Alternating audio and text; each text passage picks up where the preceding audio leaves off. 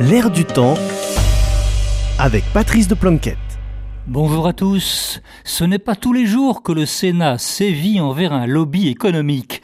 Alors décortiquons ce qui vient de se passer le 3 mai, quand Gérard Larcher en personne a mis en demeure Fitéis, l'organisation des producteurs de pesticides, de respecter la loi et la déontologie, et plus précisément de cesser de brandir de faux chiffres d'emploi pour empêcher le gouvernement d'interdire certains pesticides nocifs pour la nature, les abeilles et la santé des gens. Voici l'affaire. Le lobby industriel Fitéis veut faire barrage au futur règlement européen sur les pesticides. En 2018-2019, il a commencé par la France, en faisant pression d'abord sur les services du Premier ministre Édouard Philippe, puis sur des sénateurs pour qu'ils déposent des amendements favorables aux intérêts des producteurs de pesticides. Argument principal de Fitéis, interdire quelques pesticides que ce soit, ce serait détruire 3700 emplois en France. L'argument des emplois a atteint son but à Matignon et au Sénat.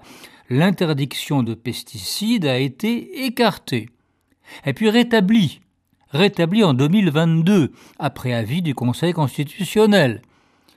Ensuite, il y a eu des soupçons le comité de déontologie du Sénat, saisi par quatre ONG, a alors enquêté et découvert le bluff de Fitéis, car l'impressionnante menace de destruction de milliers d'emplois ne reposait sur rien.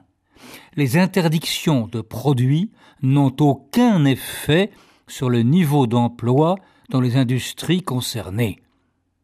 Mais pour découvrir ce poteau rose, les enquêteurs du Sénat ont dû vaincre la mauvaise volonté de Fitéis, qui invoquait le secret des affaires pour refuser de répondre aux questions gênantes.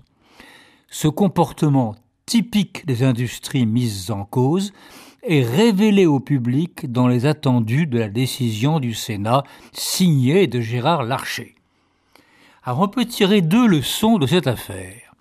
La première, c'est que dans les enquêtes préalables sur les produits, les pouvoirs publics à Paris et à Bruxelles doivent cesser de se fier aux éléments fournis par les services d'information des industries productrices.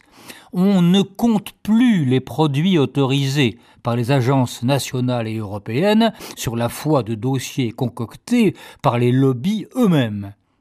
Produits qu'ensuite il a fallu interdire parce qu'ils se révélaient dangereux.